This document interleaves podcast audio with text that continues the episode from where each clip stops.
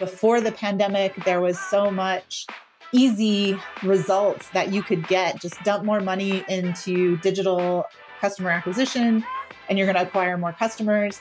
And that opportunity has dried up quite a bit. So we do see retailers trying to be creative in how they leverage the store more as part of that customer acquisition because it's it's actually becoming cheaper to invest in stores around customer acquisition than it is to dump more money into digital customer acquisition costs.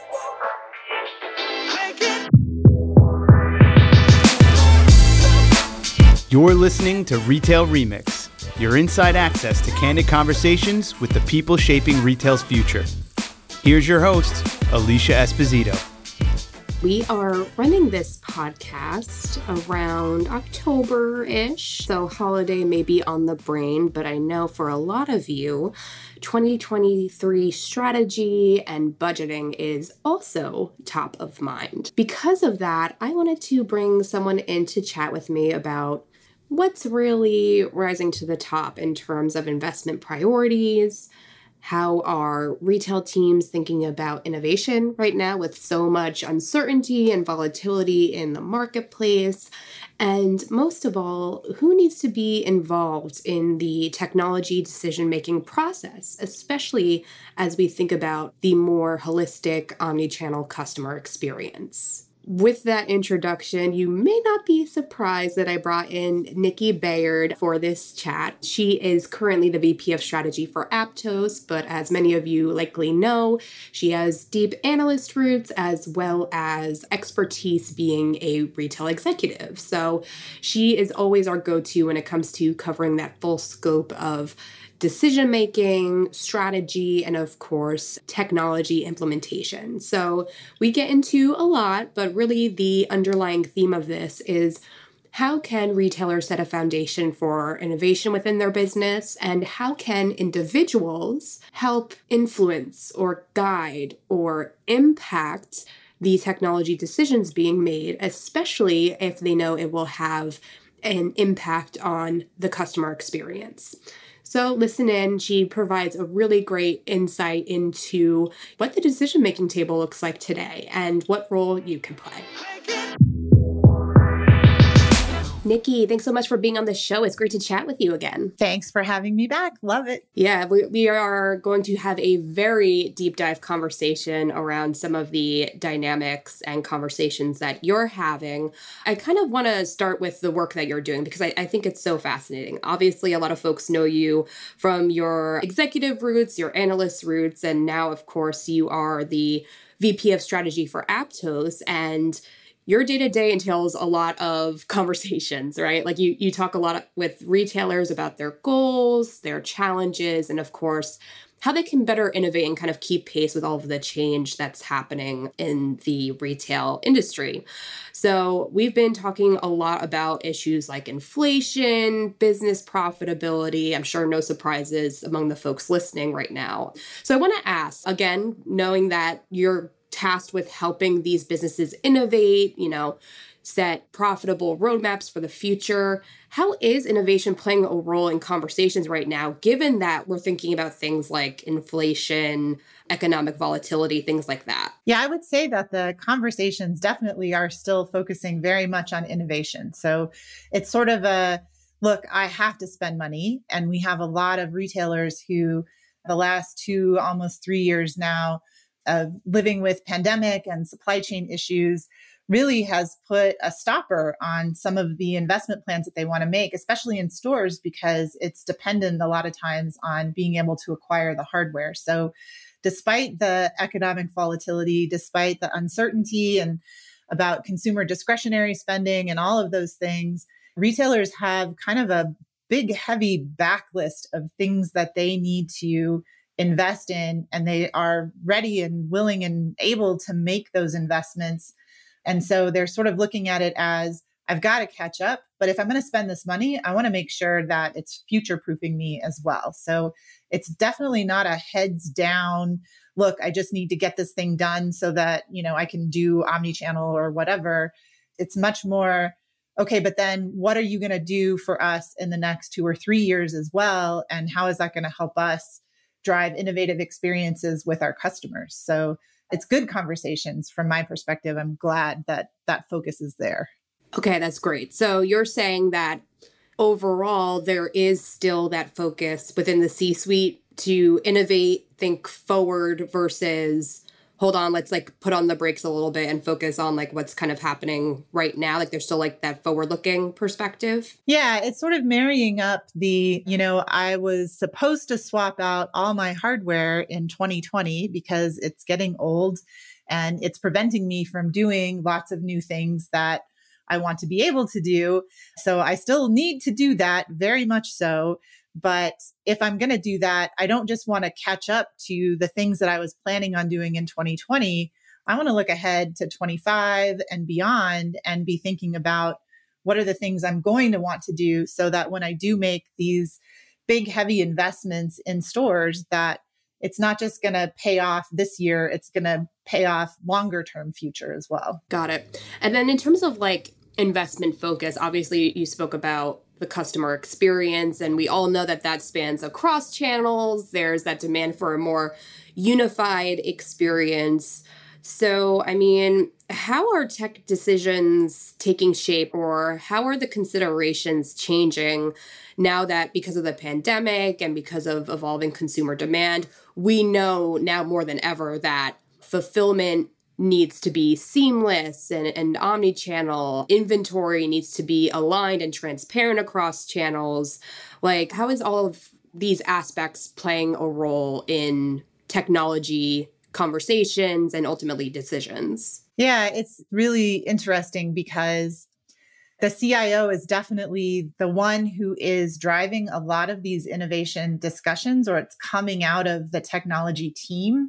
And I think it's because there's just this awareness now that you can't really innovate without technology. So if you can't start with what the technology can help you do, then it doesn't matter how big your dreams are. if you can't implement them, then it's great to dream, but that's not a strategy. So we see more companies starting from the technology perspective of what's out there and what can we do with what can technology do and then translating that into okay what can we do with that technology? So it is a very tech heavy discussion and i would agree it's definitely focused on that intersection between customer experience and inventory because i think lots of retailers are seeing where there's been a bit of a pullback in terms of e-commerce and consumer spending in e-commerce. It's kind of flattening out or it's certainly not continuing to grow at the rates that we saw during the pandemic. But what hasn't flattened out is omni-channel. And I think a lot of retailers were sort of taken by surprise. I think they expected to see that, like buy online, pick up in store, for example, would drop off once consumers felt more comfortable coming back to stores. And instead, it's just accelerated. it continues to grow at those pandemic rates. And so it is creating a lot of need to kind of shore up those processes. But then they are thinking about it in terms of, well, it's great that I could do buy online, pick up in store today. Like that's a pretty established use case. And it's really just kind of working through the retailer's infrastructure and processes to make it happen. But then they're starting to talk about, okay, but then how do I turn that into something more? Where are consumers going to want to go next with that? Like, do I need to be able to be able to add more items to the order or do you suggested selling on the part of the store associate when the customer comes in the store to pick something up? Like, what else can I do beyond just, okay, I took your order and here you go, here's the item when you came in the store? So that's the kind of questions and back and forth that we're engaging in with our customers. And it really is driven primarily from the tech team and then they bring in the different impacted parties as they go through it. So then you would talk to store people and you would talk to supply chain people and the e commerce people. Like they're the ones who are kind of bringing all of those people to the table. Got it. Okay, that was going to be my next question. So I'm glad you went there. So it's largely the tech team or the CIO kind of leading most of these conversations with you. And then depending on the use case or the impacted parties, as you say, they would kind of bring those team members into maybe buy in or kind of pull back the layers as far as what that experience needs to look like. Am I getting that right? Yeah. I mean, I, there is definitely some risk there because we have encountered some situations where the CIO has kind of sounded like they're talking for the whole organization. And then when we get in and start talking to the other impacted parties, especially the store operations team, right? Because it's such a it's just such a complicated operation. It's distributed, it's got such high turnover in the workforce, and you're basically managing a hundred to a thousand mini businesses all on their own. A lot of times we find that the store ops teams have different ideas and different priorities than what the technology group represents. So I would say that while it's awesome and helpful when you know you can engage with one group like the technology group and then they help sort of facilitate within the organization it's really important to make sure that the rest of the organization is already aligned as opposed to like a technology executive who sees cool technology modern architecture and wants it and then is trying to persuade the rest of the organization to get it we've definitely still encountered some of those situations Right. Yeah. Like, because that's always something that I think about and you know try to question when it comes to some of these big store initiatives or anytime people talk about next gen tech in the store. I'm like well what if the store like a specific location isn't there yet? Whether it be because you know they're focusing on fundamental issues with operations and you know the workforce like you said and they're just like not ready yet to implement that because then if you try to push it in the store I could imagine like either it doesn't get used or it doesn't get used well and that kind of defeats the purpose of having the technology to begin with right? So how do you how do you balance that? I mean maybe there's no answer to this but i mean like how do you ensure that the considerations of all of these different locations and you know where they're standing i guess from a business operation standpoint and ensure that like they're considered and like even heard when these tech decisions are being made. Is that something that you guys support or is that something that like needs to happen internally within the retail organization? Like they need to be aligned first and maybe it's like a bottom up strategy versus top down yeah we definitely don't want to be the group that's selling to those internal organizations like and that's that's where you're sort of almost guaranteed the least success is where you're being used as the hammer right. everybody's a nail yeah that definitely is not good. So i would definitely advocate for getting that alignment up front. But it's also a little bit of a give and take and kind of a chicken and an egg problem because you also have a lot of technologists who have to deal with you know well i read this article that said we could do x. So so I do find that technology groups are becoming much more careful about what they expose the rest of the organization to in terms of what's possible because they don't, you know, it's it's like we're not using DALL-E to, you know, generate product images. so I know that that's what everybody's talking about, but that's not on our roadmap and it's not going to be, right? It's those kinds of conversations that they're trying to avoid. So a lot of times they want to like they come to us and say, "Look, I want to know what are you going to deliver in the next 5 years because those are the things that I want to take back to my organization to say, what order do you want to do these in?"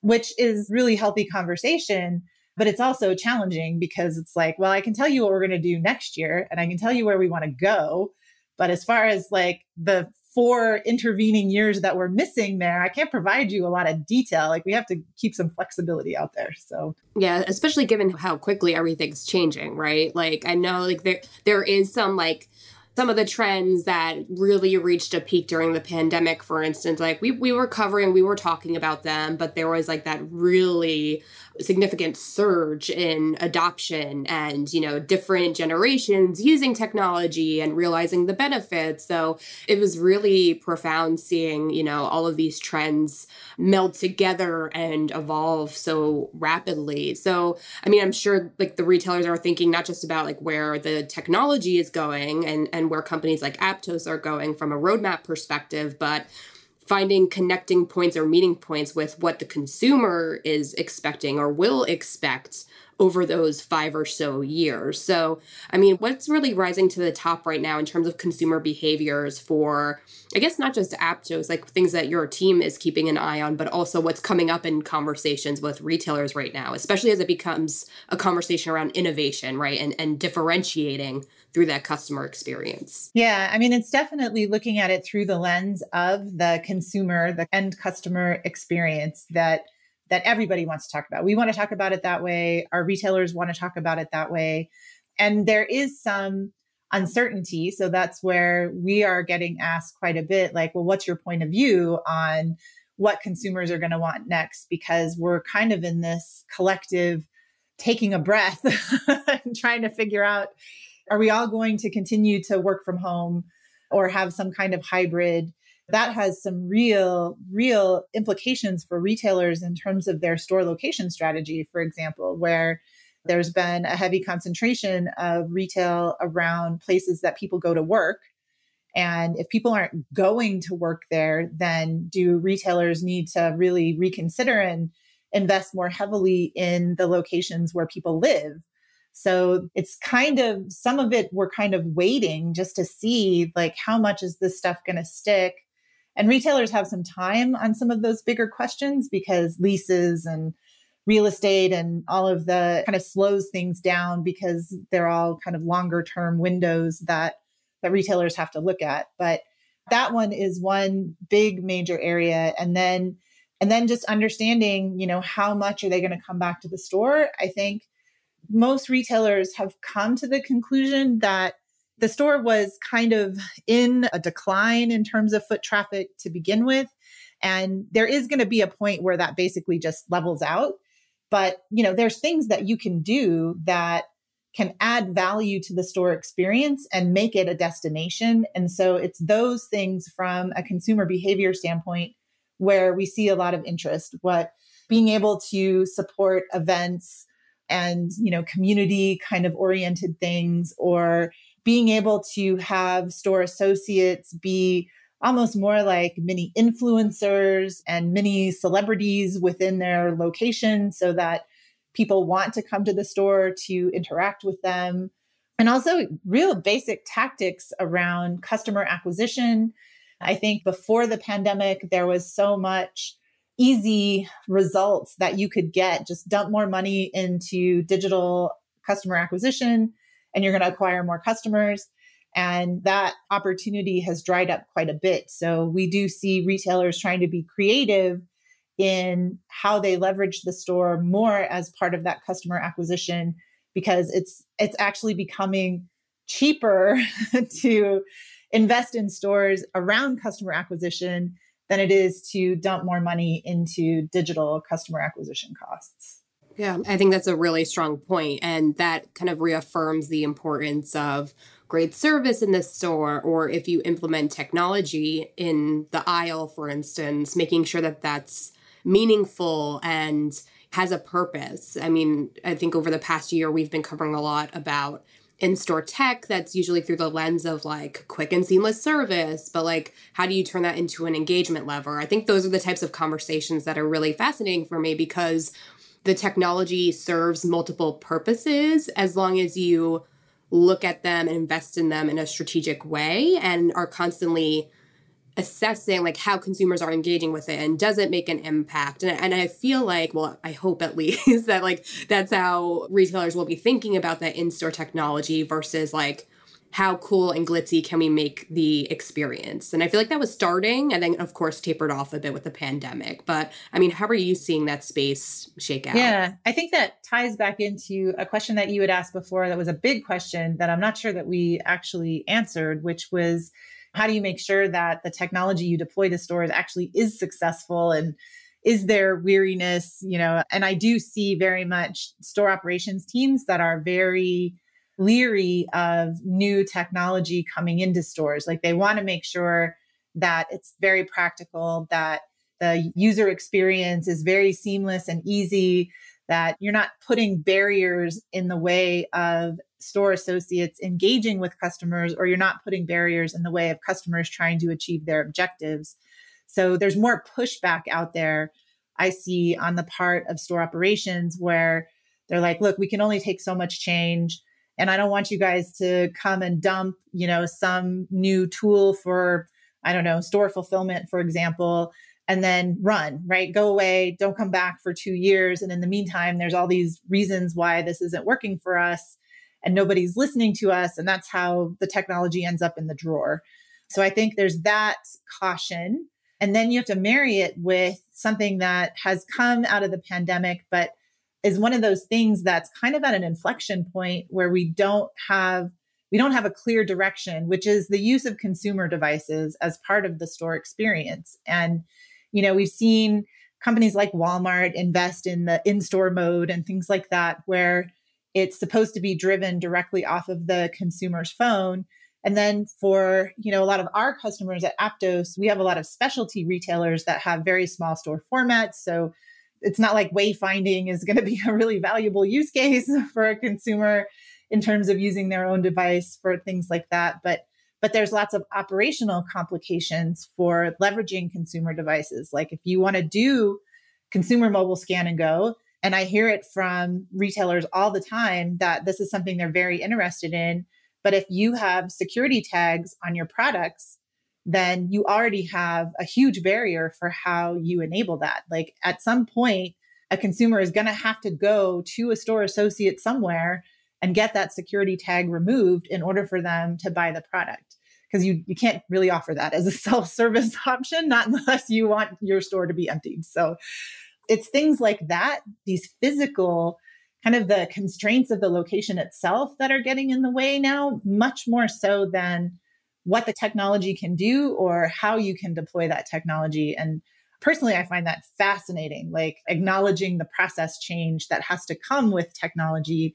This is putting that like right in your face. You can't get around that because it's consumers.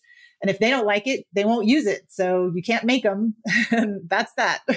right. Yeah, exactly. So so you brought up the capabilities of the technology and, and how it's almost in a way making it easier, I feel like, for retailers to implement, to test, to roll things out like in store events, like you were you were noting earlier, like community driven experiences. And, and, you know, if it doesn't work, like there's a way or a path to adapt or pivot. So can we kind of dig into that a little bit? I mean, especially given the central role of omni-channel or a unified customer experience i mean what does the tech allow for retailers to do now like what what are the capabilities that really need to be known and applied i guess to ensure that retailers are equipped to be agile and constantly innovate and think forward as far as what the customer experience can be yeah i think the biggest one is just the ability to provide visibility in the store, whether that's visibility into inventory or into customer orders or into the customers themselves. The ability to provide that visibility is greater than it's ever been. And it really is running up into process constraints around well, should I provide all of this customer data, for example, to a frontline store associate? Is that appropriate? Is that creepy? how are they really going to actually use that data? Those become the more important questions that you have to answer. Whereas before, it was the customers coming into the store and with their mobile phone accessing the website, they can see more than the store associate could see. So, you know, as far as the technology delivering that information into store associates' hands, you know, we're more capable of doing that than we've ever been. And now that's kind of pushed the frontier in terms of the challenges that retailers have to okay well now that we have all this information what do we do with it and how do we do something with it that is respectful of consumers but also helps me meet my business objectives yeah, I'm glad you brought up the alignment to business objectives and, you know, expectations because I feel like we've been subtly getting to the point of like maximizing the investment, right? Like and ensuring that there is a return, there is an impact on the business. So, is there anything that we haven't talked about yet, like in terms of how leadership teams should be assessing possible technology investments, measuring the impact, and ensuring that they're getting the most value possible? Like, does it depend on like what exactly they're implementing? Because I feel like there have been a lot of conversations around budgeting and how to prioritize these investments. So, like, What would you recommend to folks listening now that are trying to get all their ducks in a row, so to speak? Yeah, I mean, especially when you're talking about store technology, I think the biggest challenge right now for a lot of retailers, even retailers that I would think of as being technology forward, the, the cost of putting hardware in stores, right? There's that store multiplier out there. It's huge. It's way more, multiples times more what you spend on the software or the implementation of that software. So a lot of times retailers find themselves kind of milking that hardware to the max. And we've had quite a few sunsets of operating systems and payment um, frameworks and kind of hardcore technical things that are really pushing a lot of hardware to end of life. And that was exacerbated by the pandemic, both that retailers were like, okay, well, we're we're not getting rid of any of this stuff now because our stores are closed, all the way to I would dearly love to get rid of all of this stuff now, but I can't get my hands on any new equipment because of the supply chain issues. So whenever you're talking about store investments, like there's always this question of ROI, but you first have to get past the I'm not going to be PCI compliant unless I change these payment devices. and that often is the driver of the decision. But that's where I think the more savvy companies kind of pile on top of that and say, okay, well, yeah, we got to spend this money. Like this is a continuing operations kind of thing that we have to address. But but how can I turn that into ROI? Like either by looking at what this enables me to do long term, or what are the you know three things that I could do with this in the next year after I take care of my compliance issues and get my organization kind of back in shape from that perspective. So that's really the difference that I see is that you have some retailers who are like, well, I got to spend this money, so I'm going to spend this money come back to me in a couple years after we get all this rolled out versus the ones who are like, well, I got to spend this money, but if I'm going to spend it, I want to understand where I'm going and how I can maximize that. And those are more the conversations that we see happening rather than, you know, that they're looking for a specific ROI or they're trying to drive sales or or whatever. Retailers are always trying to drive sales. So right, right. sort of in, that pressure's always there. yeah.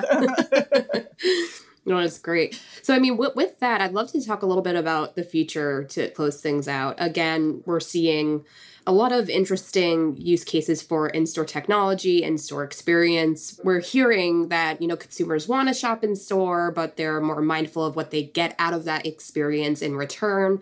But there's also that need for efficiency and creating an operationally sound retail store environment for the for employees. So, do you have any thoughts or predictions around how retailers' investment priorities will change or evolve in 2023? Any tech that you think will rise to the top?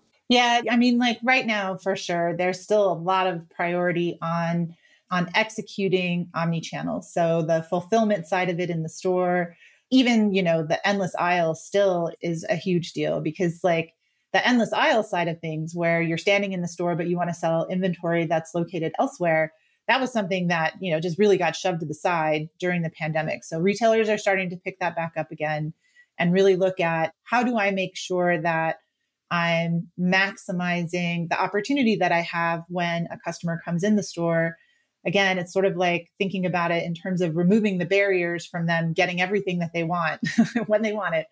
So, the execution side of that, the store fulfillment, store inventory management, being able to increase the capacity to fulfill orders in a store without having to add more labor, being able to have store associates in the aisle and kind of multitasking. So, switching between fulfillment activities and then moving over to selling activities at the drop of a hat because a customer walked up, up to them in the middle of that process and asked them a question.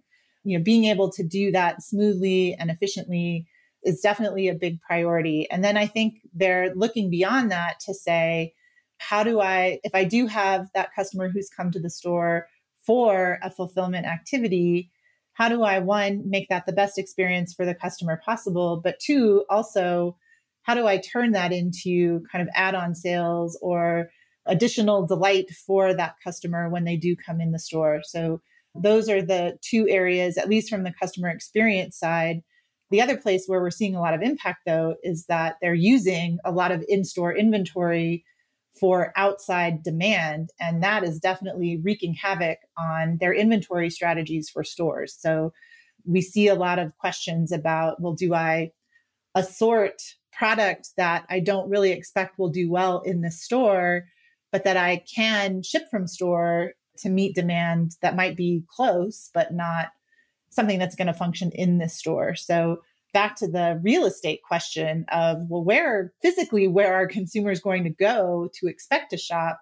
How do I leverage the locations that I have from a more holistic point of view so that I can, you know, staff a region, I can um, stock up a region and not necessarily worry about where in that region the inventory is. It's close and that's good enough. It doesn't have to be on the shelf, it can be in a back room somewhere.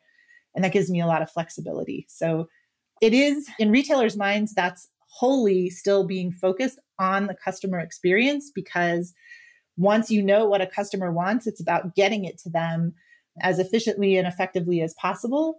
And so they're they're very much trying to solve that problem but like I said, thinking about, okay, but then where next from there? Right. Yeah, it's it's definitely a snowball effect of sorts, right? Because space is finite, right? And like how do you kind of use all of the real estate in the store as effectively as possible? And then also like how do you use your team in, in the most effective way possible, right? Like if they're spending all this time picking and packing orders, like what does that mean for the customer experience like in the store?